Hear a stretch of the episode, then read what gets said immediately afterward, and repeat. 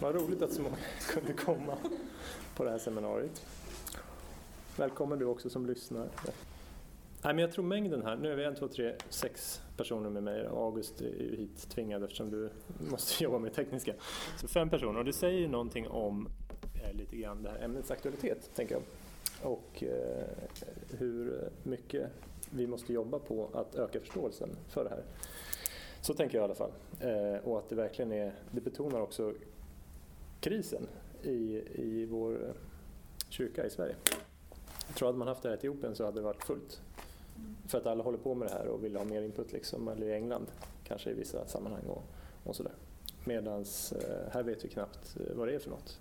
Nyplantering, vad är det för något? Så, eh, så det, det, ja, kul att ni är här i alla fall. Jag, jag kör det här som jag förberett nu bara och så, Ehm, så får ni, vi får bara, ja, liksom, det är vår lilla grupp här nu då. Så tar vi frågor och vi får ha ett som ett samtal.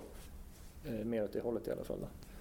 Ja, nej, men jag, ni som känner mig lite mer vet ju att jag brinner för det här med, eller brinner med, jag har liksom ett stort engagemang kring det här med nyplantering. Eh, och skälet till det är att det är kopplat till eh, mission. Inte bara för att jag tycker det är kul, det är för det också ska jag säga, att jag tycker det är kul att göra nya saker. Och tröttnar ganska fort på, på att göra samma sak hela tiden. Så men, men det också primära är att det är så väldigt grundläggande och viktigt för missionen i Sverige. Eh, och det jag kommer göra här lite grann nu, eller det vi ska titta på, är bland annat den här Sverigeundersökningen som kom i juni, tror jag det var. Så det är helt färska siffror från EFK eh, som gör varje, var femte år då, en undersökning om egentligen frikyrkans liksom, läge då, i, i Sverige eh, med statistik. Hur många församlingar har startat, hur många medlemmar har kommit till, hur många har lagt ner, hur många har sådär. Så vi tittar på det och eh, lite slutsatser kring det. Då. Eh, Ja, men vi kan titta på den här lite grann då. Och egentligen gillar inte jag sådana här powerpoints, så jag hade inte tänkt dela ut den här förrän efteråt heller. Men nu när det är så få så, så kan vi göra så här. Eh, och det är ju där grunden för nyplantering som jag sa med missionsförfattningen.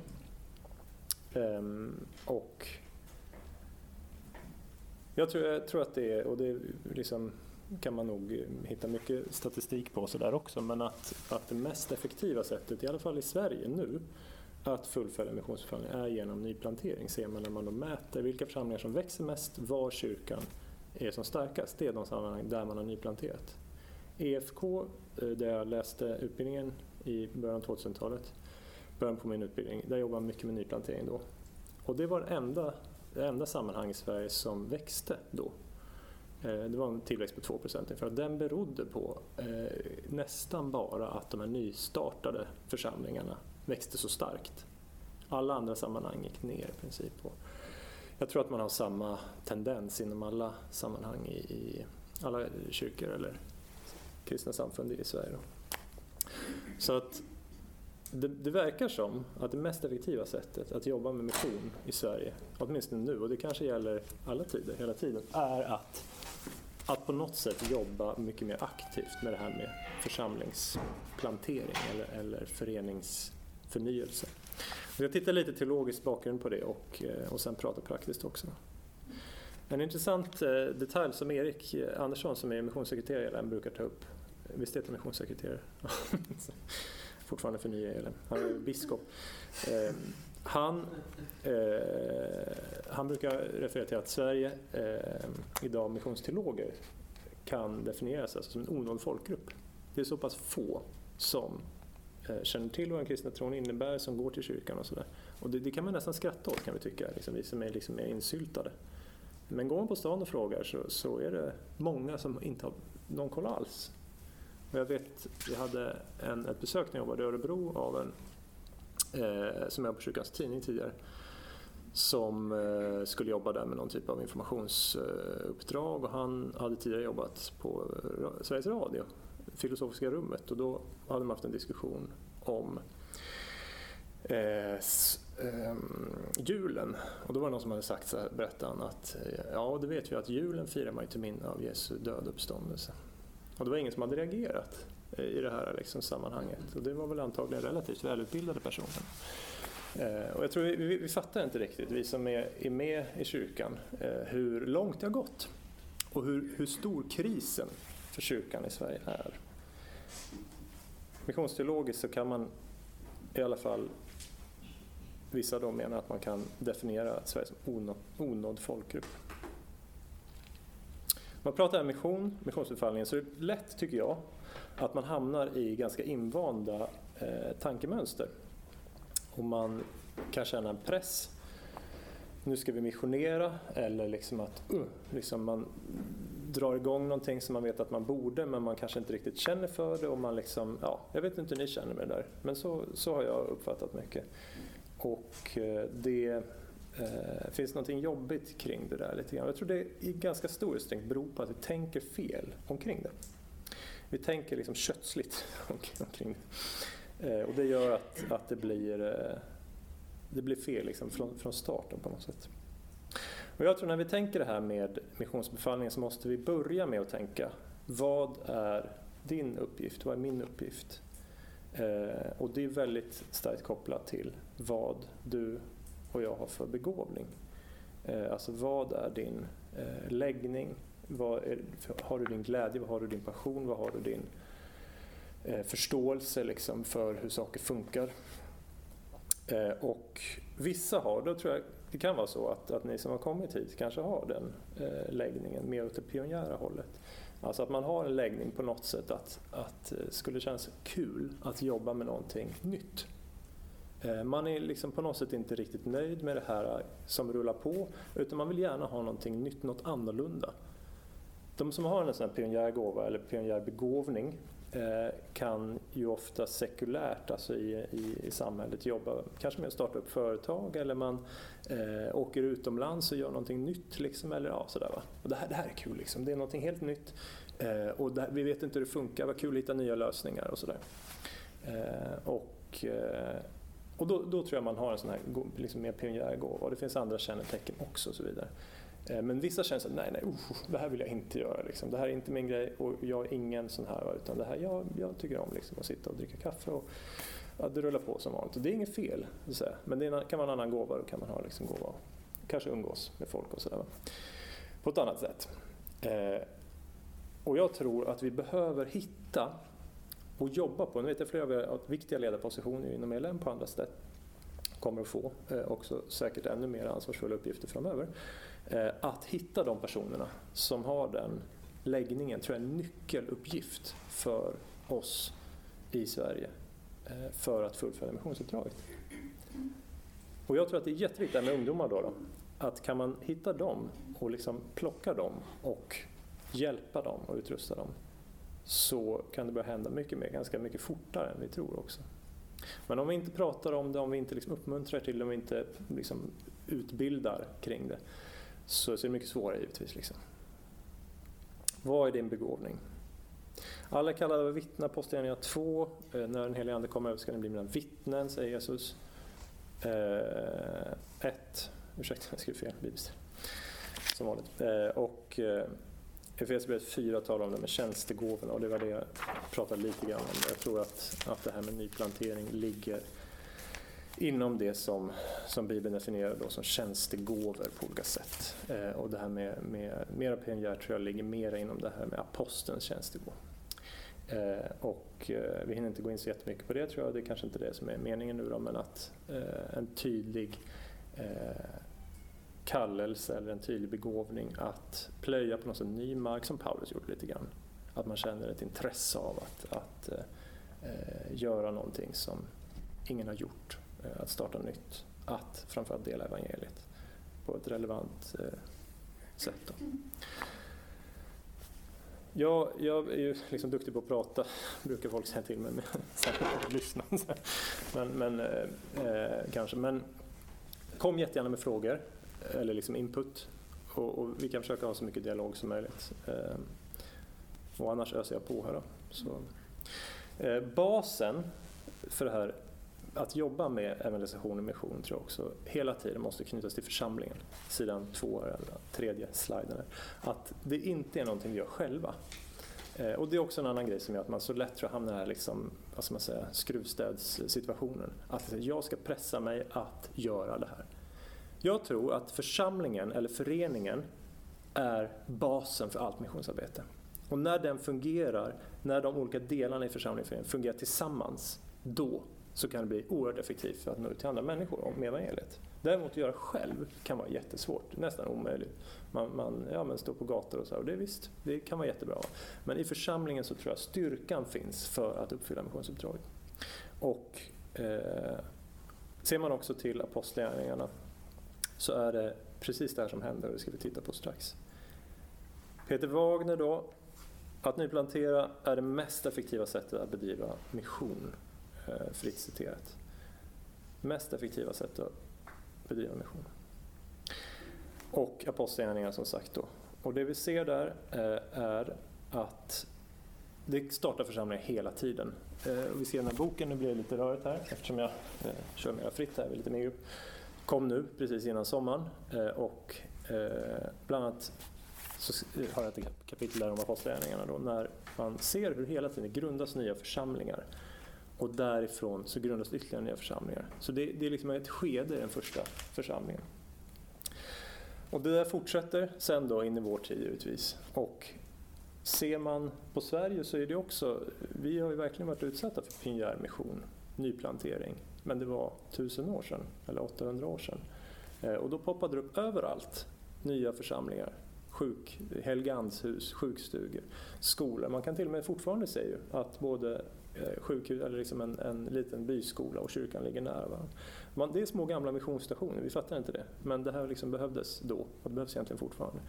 Och eh, Skåne till exempel, 1200-talet, massor av stenkyrkobyggen står ju kvar än idag. Det är för att folk hade den här pionjärgåvan, fick möjlighet att jobba med och sen har det liksom bara stagnerat lite grann. Men det ligger väldigt starkt i vår svenska tradition egentligen egentligen Svenska kyrkan också eh, och inte minst också ELM och frikyrkan. Men vi, jag skulle säga att vi har tappat jättemycket av det sista 50 åren. Det har knappt nyplanterats någonting förrän nu precis sista 15-20 åren när det har kommit igång igen. Och det, I och med att vi har tappat det så har också eh, missions, alltså möjligheten att nå ut minskat drastiskt. Så frikyrkan har krympt jättemycket, vi ska sätta statistik på det också. Den lokala församlingen har mission som sitt DNA jag pratar mycket om det med kyrkans DNA inne nu i vissa sammanhang. Då. Alltså på något sätt att det är det som eh, Jesus har gett som uppdrag till församlingen. Det är det som ska prägla det församlingen gör.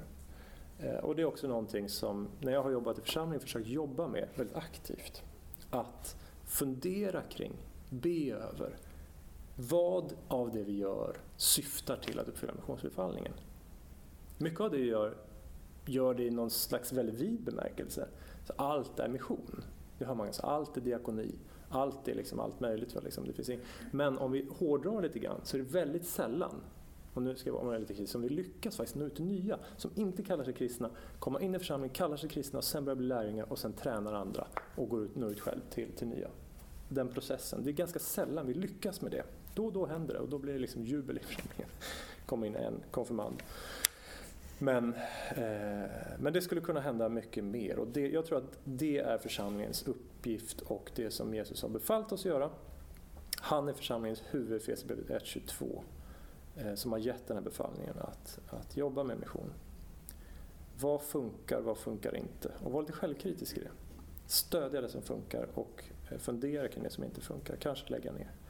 Allt som lever växer och utvecklas, lever Petrus sa Och det, när det krymper och liksom så här, då måste man fråga sig vad är fel, tror jag, liksom, någonstans. Du är med, du är sänd, du har ett uppdrag som du kan utföra i och med din lokala församling. Som diskussionsfrågor lite grann. Då. Och jag vet inte om vi ska göra så att vi avvaktar lite grann med dem eh, och så kör vi lite vidare och så tittar vi. Eh, är det okej? Okay? Mm. Jag har inte riktigt kommit in. Apostlagärningarna då. Eh, strategin för mission är nyplantering, eller rättare sagt konsekvensen av strategin eh, blir nyplanteringar. För Jesus har befallt, gå ut och gör alla folk till lärjungar. När apostlarna och folk gör folk till lärjungar så bildas det eklesior, som det heter på grekiska, lokala församlingar. Och eh, det eh, är ganska många, då, 15 stycken på 30 år, ungefär en vartannat år. Och det här med utgångspunkten är ju att de har nästan ingenting, de har dåligt rykte, de är som förföljda. Att det är Gud som, som verkar. Det är en väldigt stark missionssituation i början. Och att det fortsätter idag. Eh, och de ställen där kyrkan växer, där nyplanteras det hela tiden. När jag jobbade i Etiopien då, i 07-10 tillväxt med 7 procent i, i den kyrkan ungefär var det då. Och det är högt även om man jämför med ganska hög, höga födslotal. Som jag tror var 2,6 procent eller något, en ganska stark tillväxt. Och det är inte bara barnen då till de som, som är med som, som kommer till utan de lyckas faktiskt nå ut med evangeliet till andra. Och där var det en massa nyplanteringsarbeten på gång hela tiden.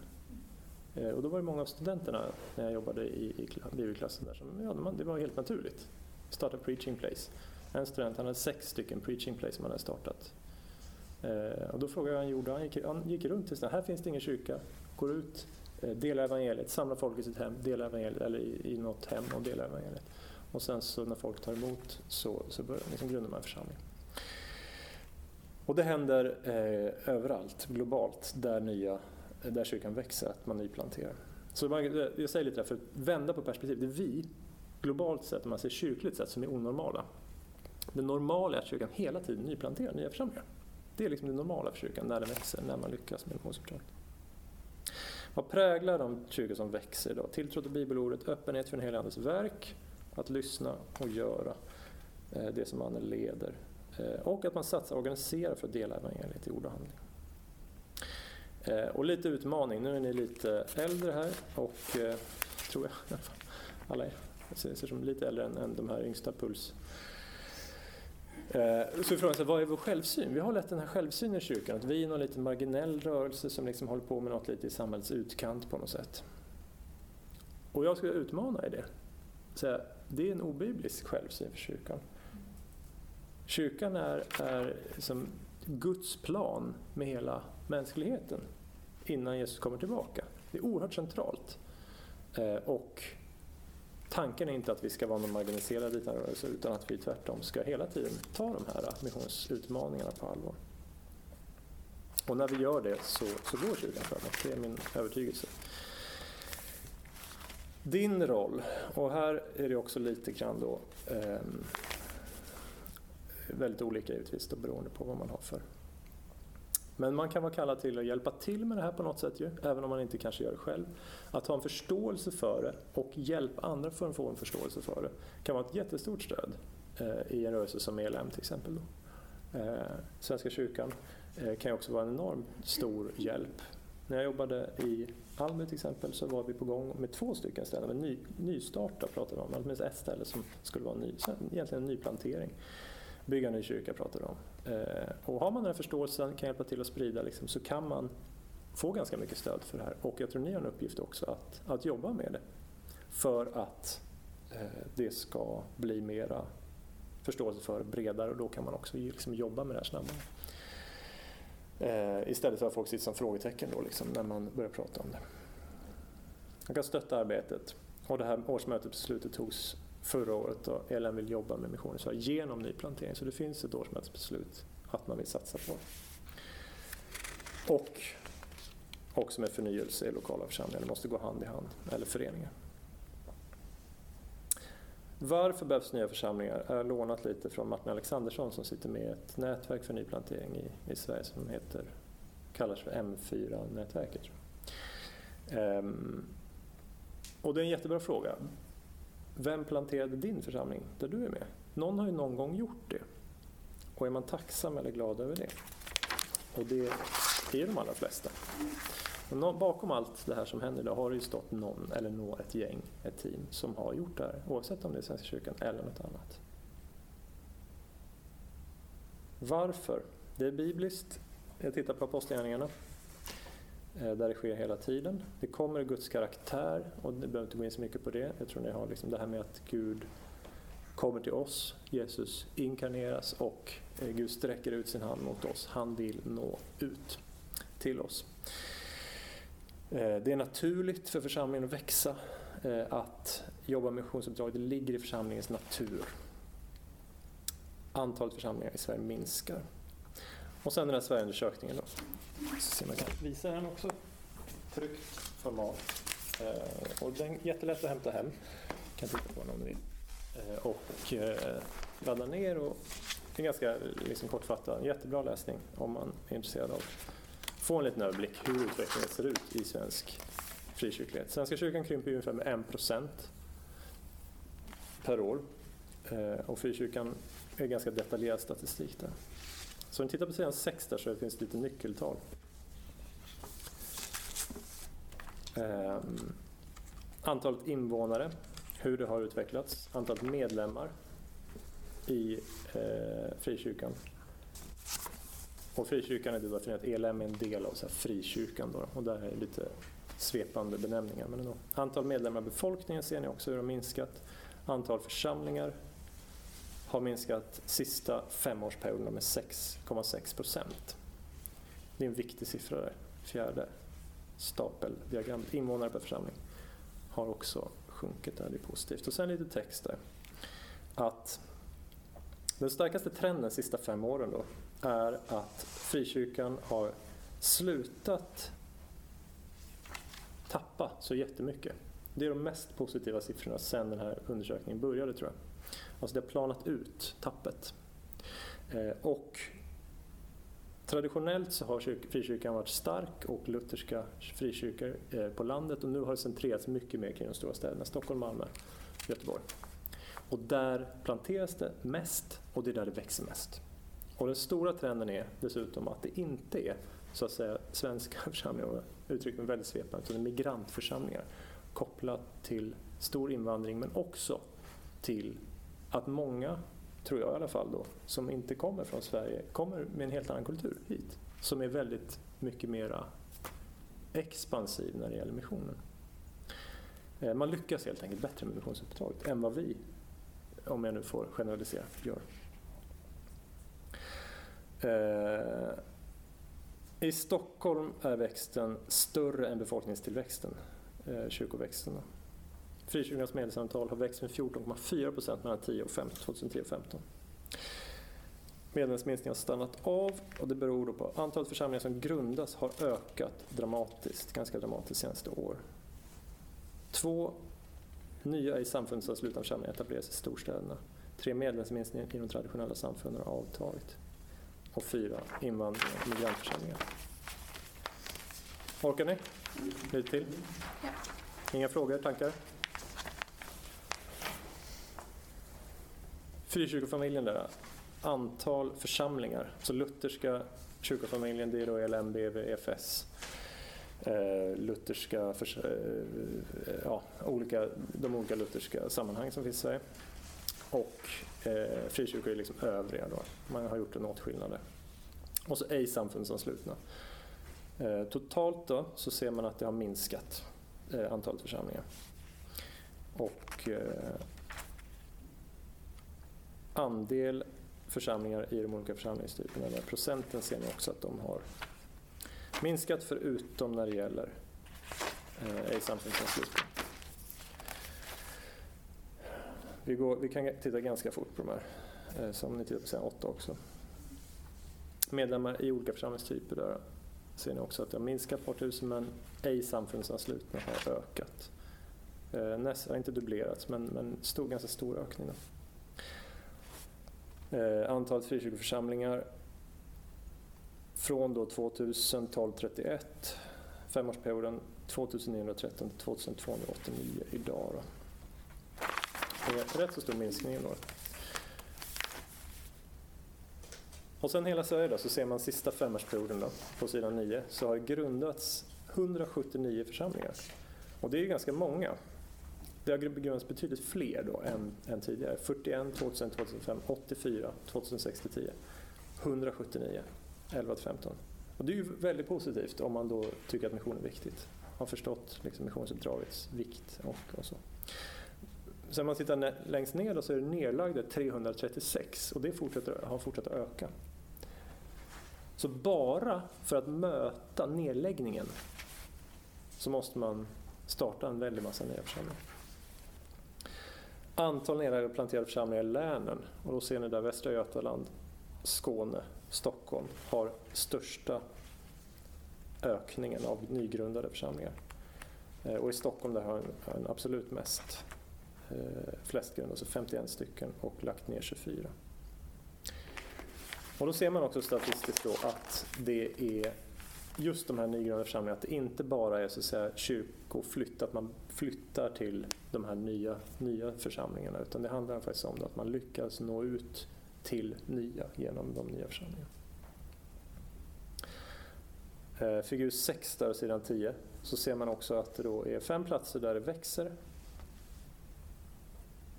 Resten minskar när det gäller antalet församlingar.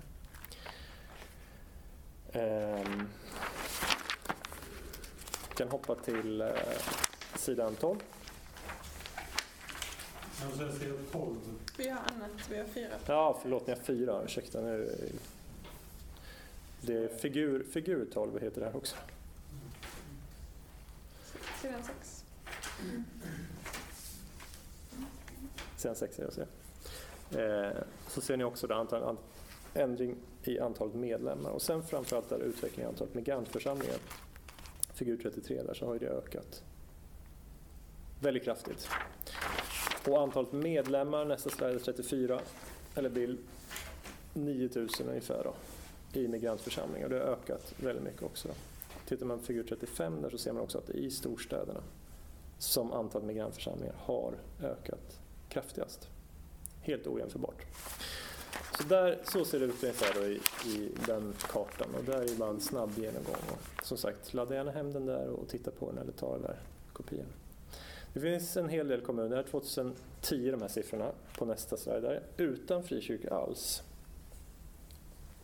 Eh, och kommuner med färre 0,5 betjänade där man inte har liksom möjlighet att nå ut till speciellt många är också ganska många. Och ni kan titta, det finns flera stycken Skåne anknutna platser. Ehm, och då, sista, behovet av nya församlingar är mycket stort. Kontentan av texten som står där, det är att för att inte minska, bara för att inte minska, så behövs det grundas, start, nyplanteras utifrån den här statistiken. Om alla andra siffror är konstanta då, liksom det förutsätter ju att, att inte de traditionella församlingarna väldigt explosivt börjar växa plötsligt. Då. Men för att inte minska och om den andra statistiken någonstans behöver man grunda 1500 församlingar på ungefär 15 år, närmsta 15 åren. 1500. Det innebär ungefär 100 stycken per år, 8 till 9 stycken per månad, ungefär 2 till 3 församlingar i veckan behöver grundas. Och det här är bara för att inte minska. Om vi dessutom ska växa måste man kanske dubblera det här. Det finns någon som har räknat på det här. Det här gäller, ju, det gäller för alla organisationer och sådär. Och det är lite också i, i relation till befolkningstillväxt och sådär. Men för att inte krympa så måste kyrkan hela tiden nyplantera. Statistiskt då. Um, och även om man grundar de här 1500 så kommer det att bli färre församlingar per eh, invånare, invånarantal i Sverige på de här åren. Då. Ungefär 3000 invånare per församling. Så att eh, ser man det ur missionsperspektiv så är det ett enormt behov av att nystarta församlingar. Det är inte det enda sättet att nå ut till människor, men det visar att det är det mest effektiva. Sen då som vi har sagt där, i den här lilla som jobbar med, med det här då, i ELM så vill man jobba samtidigt då med förnyelse för att på något sätt lyckas bättre med missionsuppdraget även i de etablerade sammanhang. Och det får ju aldrig gå emot varandra, utan det ska komplettera. Sista här innan vi tar lite paus. Eh, en församling, det här är 2005-2010, det är ganska skrämmande siffror också, men en församling har läst ner varje vecka. En församling har planterats var femte vecka var det här då. Eh, var femte församling har lagts ner. Det har blivit 850 fler invånare per församling. Medlemsminskningen har avtagit. Och där vi planterar mest avtar det minst. Så den trenden är tydlig där också. Men just det här att man tänker att det startas ganska mycket var femte vecka. Det är ju ganska offensivt kan man tycka. Eh, men det läggs ner en i veckan också. Och den statistiken har ju fortsatt att öka. Så att eh, behovet är jättestort. Men det första är att det är Bibeln som vi tittar på. Eh, och det tror jag också är en viktig bit, inte minst i en bibelorienterad rörelse som LM, att verkligen förstå att Bibeln är för det här. Liksom. Det är inte så att liksom, det är fel. Det är bibliskt. Det sker hela tiden när apostlarna är igång. Det kommer ur Guds karaktär. Det pratar om inkarnationen, evangelisationen, eh, att nå ut mission. Eh, Gud är missionerande. Det är naturligt, antalet församlingar i Sverige minskar. Det är en bra evangelisationsmetod. Den bästa kanske. Eh, det ger större fokus på de som är på väg att gå förlorade. Alltså många som startar nya liksom församlingar, vad, vad ska vi göra? Ja, vi ska ju nå ut till nya. Det är liksom drivet. Och då blir det naturligt så här, ett, större, ett större fokus på det, ett större driv kring det. Liksom. Olika församlingar och olika människor, det stämmer ju verkligen också. Så många väljer så här, men vad trivs jag? Liksom, vi har inte bara en kyrka, så vi har en massa olika. Jag vill ha mycket förkunnelse, här gillar jag inte förkunnelse, här är bättre lovsång och allt möjligt. Så, så där gör ju folk. Och vi, det är svårt att tvinga, vi har ingen kyrkplikt längre, liksom. man, det går inte att tvinga. Utan då är det liksom, man måste försöka hitta så här, hur når vi de här? Som gillar lovsång jättemycket, ja men då har vi mycket lovsång och sen så ser vi till att de kommer med eh, på tåget ändå. Eh, det ökar intensiteten av Guds ljus i ett område. Eh, när jag blev kristen så var det kanske, vad kan det varit, en kilometer till kyrkan dit jag traskade då på söndagarna. Eh, och det var inte så långt, det funkade liksom. Eh, och det var ju Svenska kyrkan som hade byggt den där 1920 eller något sånt där. Eh, hade det inte funnits den så hade det kanske funnits någon annan. Men hade det varit längre bort, hur hade jag gjort då? Jag vet inte. Hade jag gått till den kyrkan? Kanske inte, det kanske var för långt. Eh, ju fler församlingar är på ett, ett område, desto lättare är det att nå ut. Så det är, det är ganska enkelt, det går fortare att gå, gå dit helt enkelt, till lokalerna. Ehm, och det visar sig också att när man grundar nya församlingar, om det görs i så att säga gott, eh, en god miljö, ska säga, så, så bidrar det positivt för hela, hela bygden. Att det, det, är lätt att tänka sig att de ska ta våra medlemmar och det kommer att bli som konflikter och så. Det är klart, det finns en risk. Men när någon gör någonting missionerande, missionellt i ett område så verkar det hela tiden erfarenhetsmässigt som att det styrker etablerade samhällen också. Även de som liksom inte kopplar det på annat sätt än att de välsignar Ökad närhet till en kristen församling. Fler, blir, fler kristna blir aktiva, en jätteviktig bit tror jag. ELM, det är bra lekmannaengagemang, vi pratade om det på lunchen här. Många lekmän som är engagerade, fortfarande jättemånga som inte är engagerade också. Till och med liksom ELM. Eh, vad beror det på? Man kommer in i ett sammanhang, det är många som har liksom givna positioner och så. Jag kommer in utifrån, vad ska jag göra? Ja, det kanske tar fem år innan man får en uppgift. I ett nytt sammanhang så måste vi måste ha hjälp. Det måste vara någon som predikar, det måste vara någon som tar fram kaffet. Det måste vara liksom, vi måste ha mycket fler personers hjälp. Fler kristna blir aktiva. Det utmanar tron. Det är hela tiden trosteg som behöver ta. Då växer man ju som kristen när man tar små trosteg. Fler församlingar ger fler kristna. Mellanstora församlingar är mer effektiva i missionsuppdraget än stora. Statistiskt visar det sig Schwarz, Christian, tysk, som har gjort en, en undersökning på det där som heter Naturlig församlingsutveckling. Känner ni känner till? Mm. Det, det, enligt den studien så är det ju församlingar under 100 personer växer ju mer effektivt än de över 100 personer hela tiden.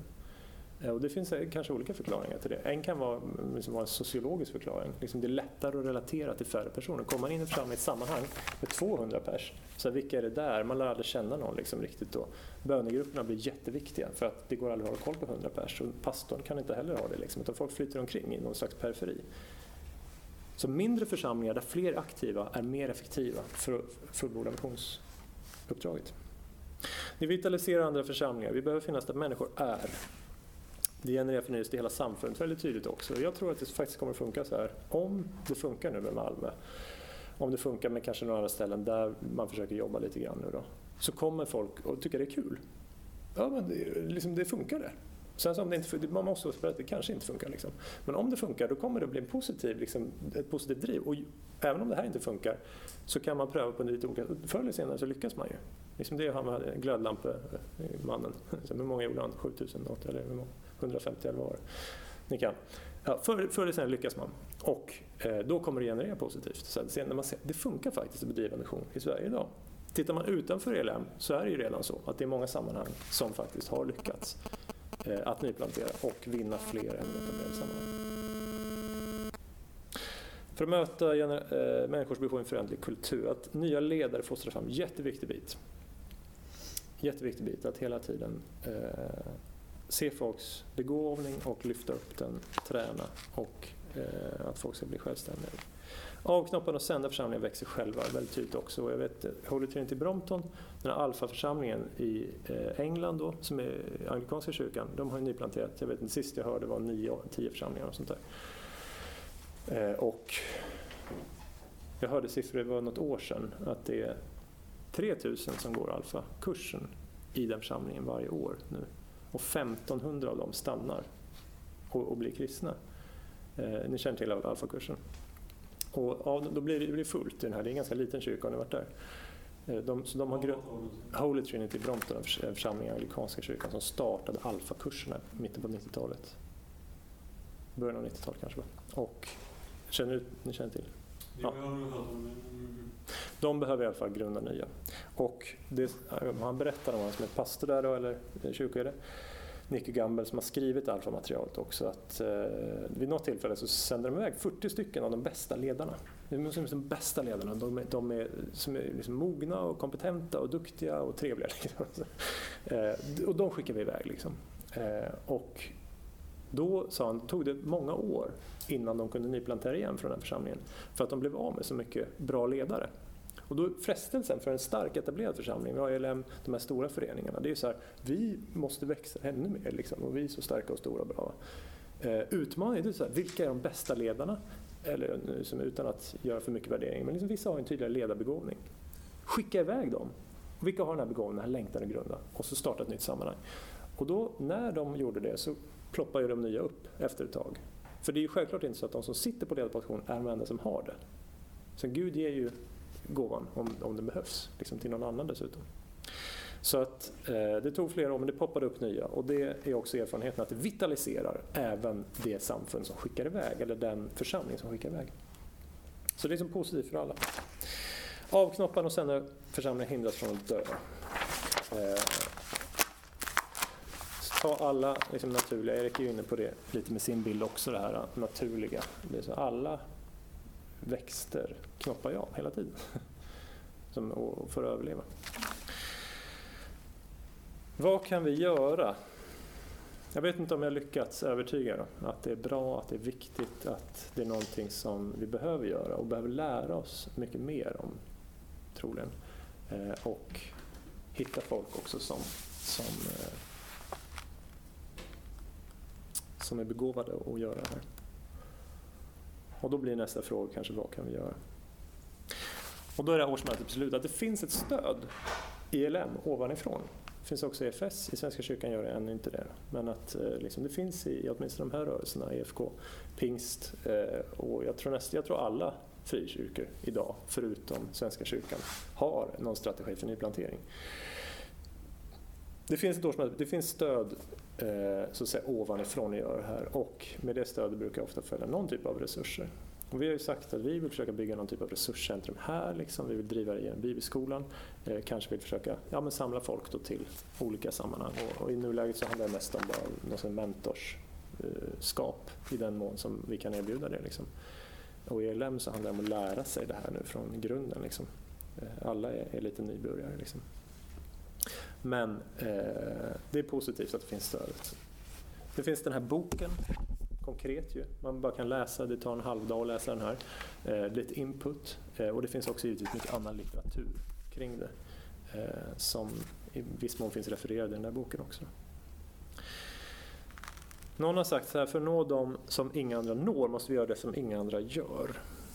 Och eh, jag läste någon utdragen bok häromdagen, så att tänka utanför boxen brukar man prata om också, att göra saker utanför boxen. Och det är vi lite mer ovana vid. Vad kan man göra? Vad kan man inte göra? Att leva utanför boxen är ännu mer ovant för oss. I vissa länder då lever man ju så varje dag utanför boxen. Jag tänker på om man liksom, konkretiserar flykt, flyktinglägren. Det finns ingen som har något schema för ett liv. Vad ska hända imorgon? Vad ska hända om tio år? Jag pratade med en eh, kvinna från UNHCR i morse när jag var i, i Ängelholm. Hon frågade vad är snitttiden eh, som man är flykting? Tio år tipsade jag. 17. 65 miljoner, hur många är det på flykt nu? Ingen av dem här, väldigt få läser i skolan. Hur många är barn? Frågan under 18. Jag tippade på två tredjedelar, det var 60 70 procent. Eh, så där, varje dag tvingas man liksom hitta på, vad ska jag göra idag? I Sverige så är allting väldigt välordnat och inordnat. Och det är väldigt lätt att tänka för oss. Och det här jag skicka med som en utmaning. Nu känner jag inte er så jättebra, ni kanske redan har tillräckligt med utmaningar i era liv, som, som jag ungefär. Men, men att tänka lite grann så här, vem är det som har planerat liksom, för mitt liv? När jag lever i Sverige, så jag tänker ju jättelätt. Men så här, jag måste, först, måste jag först ska jag gå färdigt gymnasiet, sen ska jag ha en utbildning då, i bästa fall och sen så ska jag framförallt ha ett jobb och sen så kanske man ska gifta sig om man är lagd åt det hållet. Och sen så ska man, så ska man eh, kanske skaffa ett hus och sen ska man äta och sova och dö och sådär. Så att det är liksom lite grann, och vems vision är det? Vems tanke är det här eh, som, som liksom jag planerar mitt liv utifrån? Och hur, hur liksom öppen är jag när jag försöker lyssna in, vad vill Gud med mitt liv? Så här, ja, sälj ditt hus imorgon och åk till Sibirien. Liksom. Så är jag redo för ett sånt tilltal ens? För jag tänker så lätt så här, ja men jag ska plugga och sen ska jag... Så har jag klart liksom, ett, ungefär som ett schema i skolan. Eh, och vi skolar ju in Alltså jag märker, nu ska jag inte hänga ut någon, men jag märker på, på eh, tycker jag, elever ibland att man, man vill ha allting väldigt, väldigt klart. Alltså inte minst bibelskoleelever. Men så här, när vi åker på missionsresa, vad händer här klockan 15.03 och hur, vad ska hända sen och hur gör vi då? Så alla det här. Och varför tänker vi så? Jo, för vi skolade in i det. Hela livet har funkat så. Att någon annan har tänkt åt oss. iPhone-generationen pratar vi om. Eh, vem har myntat det begreppet? Vem har tänkt att du ska vara en person som använder iPhone?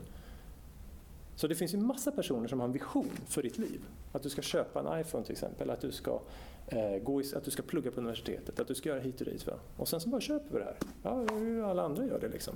Men vad vill Gud med ditt liv? Och där eh, tror jag att det ligger en stor utmaning. Varför har vi de planer och drömmar vi har? Eh, jag läste en bok häromdagen Eh, som handlar om kärlek, eh, märkligt nog. Och, eh, jag gjorde lite för att analysera liksom, vilken typ av kärleksbegrepp fanns det där. Det var intressant inför den här predikan som ska komma på lördag. Men det jag tänkte på, det var en kristen bok. Eh, och jag tänkte på att hur oh, väldigt tyckte jag soaked den var liksom i eh, det som är vårt västerländska kärleksbegrepp. Alltså man har, det har bara, man har svalt det ganska mycket. Eh, och sen lite grann försökt få en kristen input på det här. Liksom. Om jag ska vara krass lite grann och kanske lite för kritisk. Men poängen är lite grann, vi påverkas så väldigt mycket av vår samtida omgivning. Och jag skulle skicka med som utmaning, också för att det är spännande. Att liksom lämna det så här, vad vill Gud? Vad vill Gud med mitt liv? Och sen börja ta små steg åt det hållet. Och där tror jag det börjar hända saker. Så tror jag. När vi slutar tänka för mycket, så här, vad vill jag och hur ska jag liksom nå en viss status och, bababa och pengar och så. Här. Vems vision lever du i? Eh, ja, jag kommer ihåg när jag hörde iPhone-generationen. Jag blev så upprörd på, på Apple. Liksom. Hur kan de bara så här, knipa en generation genom ett uttryck? Eh, det här är liksom vår. Vi har bara öst ut våra produkter. Multinationella företag liksom, som sitter på så oerhört mycket makt.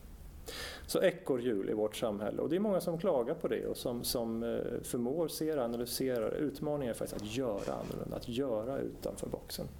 Eh, och det är spännande. Jag tycker nu när vi hade det med Malmö till exempel, så det finns ingen plan, det finns inte riktigt någon struktur för det. Det finns kanske inte ens några pengar. Hur gör vi? Ja, du kan ju ta ett jobb och så flytta in i en lägenhet och göra, även om ELU inte skulle kunna ha en box för det. Liksom. Ja, nu just det, så här, kommer folk på. Liksom.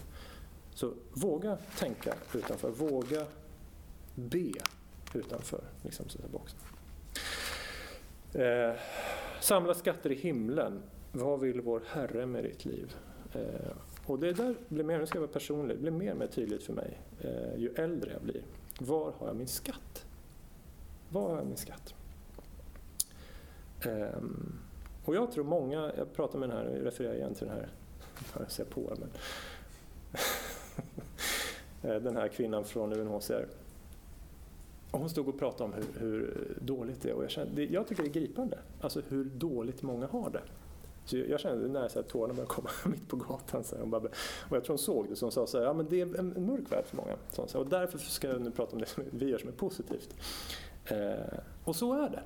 Det är, och jag, det är lätt i Sverige lite grann att man inte ser det, eller det är mörkt för många. Eh, Paulus säger, ni föds utan hopp i världen. Eh, och jag tror som liksom icke-kristen, att komma in i ett kristet sammanhang, det är ljus, liksom det är liv, eh, den kristna församlingen. Att komma in i närheten till Jesus. Men har man inte det här, har man ingen som berättar evangeliet för en, har man ingen som kan dela det kristna livet med en. Och jag skulle säga att många skriker efter det, men man vet inte hur man ska formulera. Så jag tror att behovet är enormt och möjligheterna är, är jättestora så fort man bara tar klivet ut lite grann. Jag läste en Sebbe Stacks eh, biografi ganska nyligen. Har ni, känner ni till? Har ni läst det? Det är jättespännande. Språket kan man fundera över lite. Så här. Han är ändå, kallar sig kristen och så här. Men just hur han, så här, han eh, bara liksom drivs ju verkligen fram av ångest. Liksom. Och sen så på något sätt så får Jesus tag på honom. Liksom.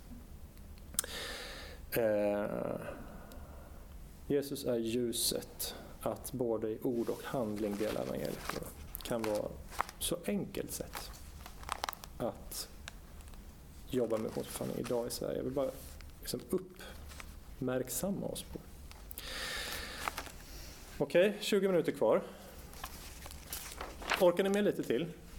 Jag, bara, nu, jag pratar på bara här liksom då, men ja, ni ser artiga ut så här så jag får fortsätta.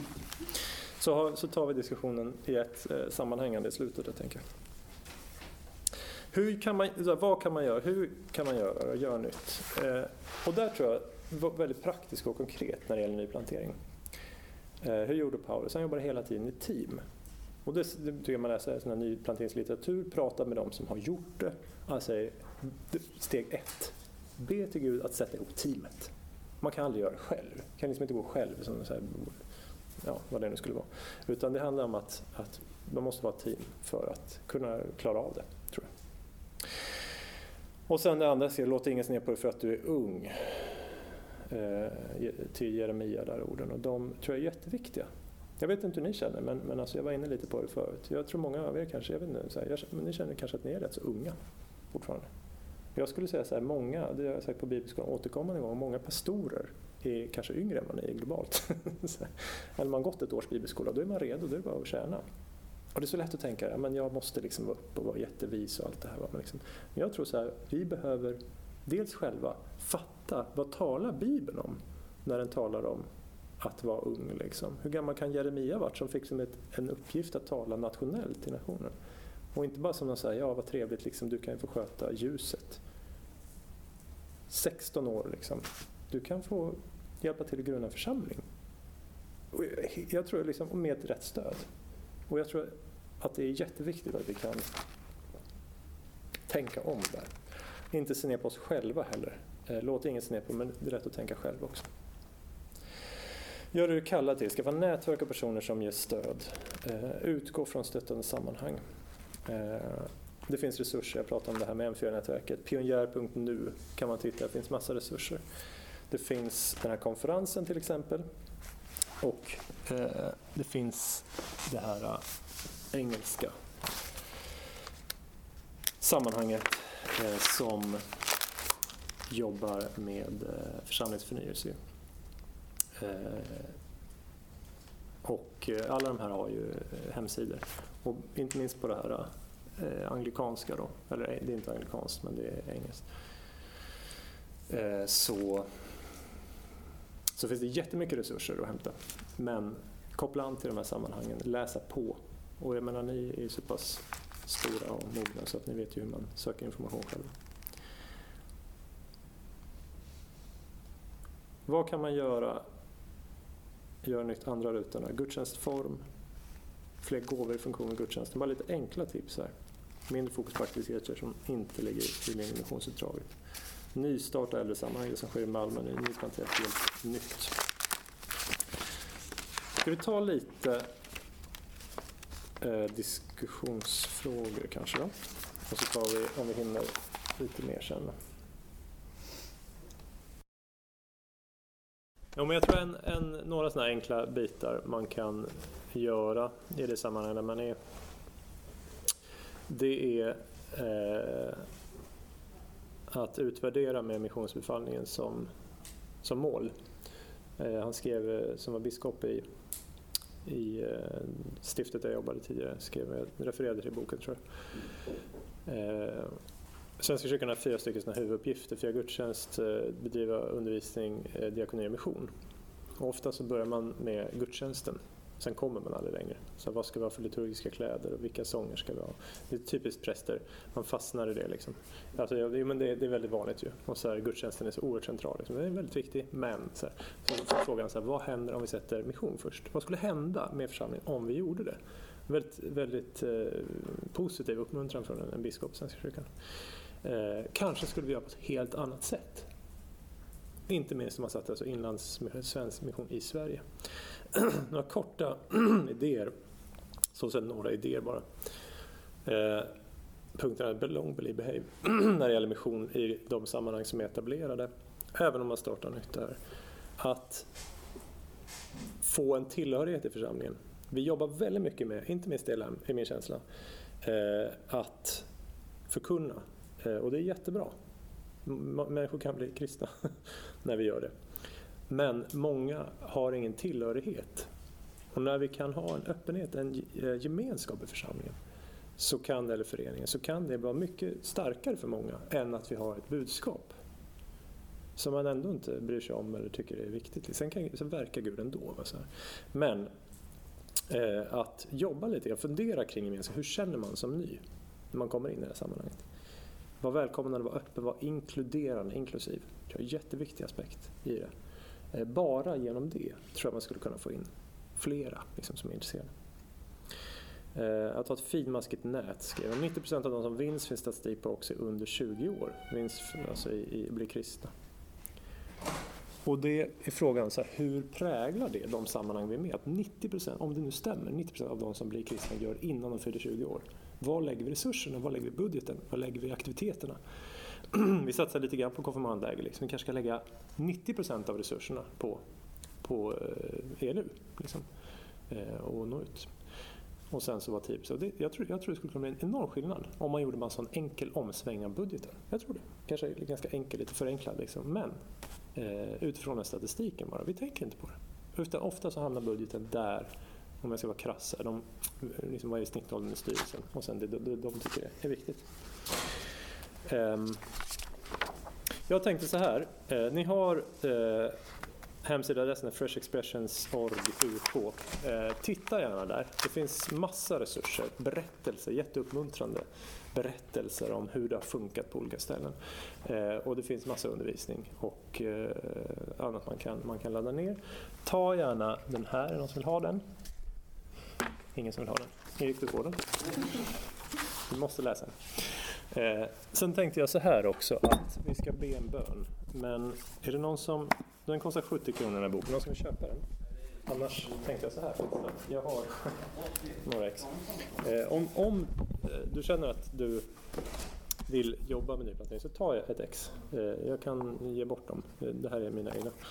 Eh, och, och läs. Eh, bara som lite inspiration. För att kunna komma vidare i tankarna. Liksom. Ska vi be en bön också? Är det någon annan sista tanke bara, reflektion? Kan man inte vara kort? Mm. Nej. Jo, jag vill ha lite. Bara en tanke. Mm. Så tänk, bara tänk på det, alltså urbanisering. Flytten från landsbygden mm. in i städerna. Så. Eh, och inte starkt mot Bara tanken att jag, jag tror det kan vara så att vi eh, inte har hakat på den trenden i lika hög grad som resten av samhället. Mm. Vi kan vara fundera på varför det är så. Mm. Men kan ju exempel vara att man inte prioriterar karriären riktigt lika högt. Mm. Till exempel. Mm. Snittet. Snitt, snittkristna mm. jämfört med snitt okristna. Mm. Det finns ju också sådana man kanske, man kanske borde, folk kanske borde flytta till en stad, men man till det. Mm. Då kanske man inte ska göra det. Mm. Där, det har jag tänkt. Stor mm. Man kan fundera kring hur, hur kan man vara strategisk i urbaniseringen? Liksom? Och det, är jättemycket, det finns jättemycket liksom, undervisning om just hur man ska förhålla sig inom det här, just i och med att det är en trend. Liksom, man brukar väl säga att 50 procent av världens befolkning inom 20 år nästan kommer bo i städer, liksom, eller 75 eller vad det är. Liksom. Så att det är, att Paulus satsar på städer och så liksom, primärt. Och så. Eh, sen vet jag inte hur mycket man kan göra av det, liksom, men att det är, alltså, det kan bli väckelse överallt, liksom. men eh, det är väldigt effektivt att vara i en stad. Om man tänker på att det finns väldigt mycket folk hela tiden. Liksom. Ja, det, och det är någonting som, som ju man verkligen skulle kunna jobba med inom ELU, tänker jag. Alltså hur möter man urbaniseringen?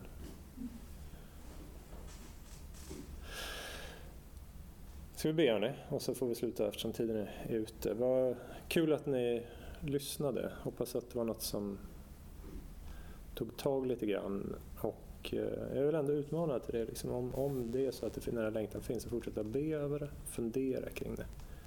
Um, vi är inte så många här nu men, men uh, det kanske var meningen att vi bara skulle vara så här många nu för att liksom, Gud har en tanke kanske med just era, era framtid. Tack över dig Jesus för att du har dött på korset. Tack för ditt blod. Tack för att du har dött för vår skull. Tack för din uthållighet, ditt tålamod med oss. Tack för din förbön. Tack för att du är densamma igår och evighet. Tack för att du vill att alla människor ska bli frälsta och komma till insikt om sanningen. Tack för alla som har blivit kristna idag.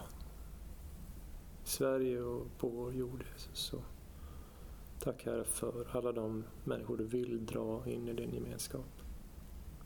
Jag ber för var och en av oss här inne nu att du talar tydligt och visar tydligt din tanke och din vision.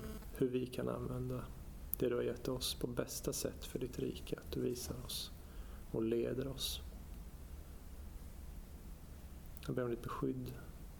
Du håller oss nära dig. Tack att det är du som bygger din kyrka och att vi får vara med i det bygget. Där.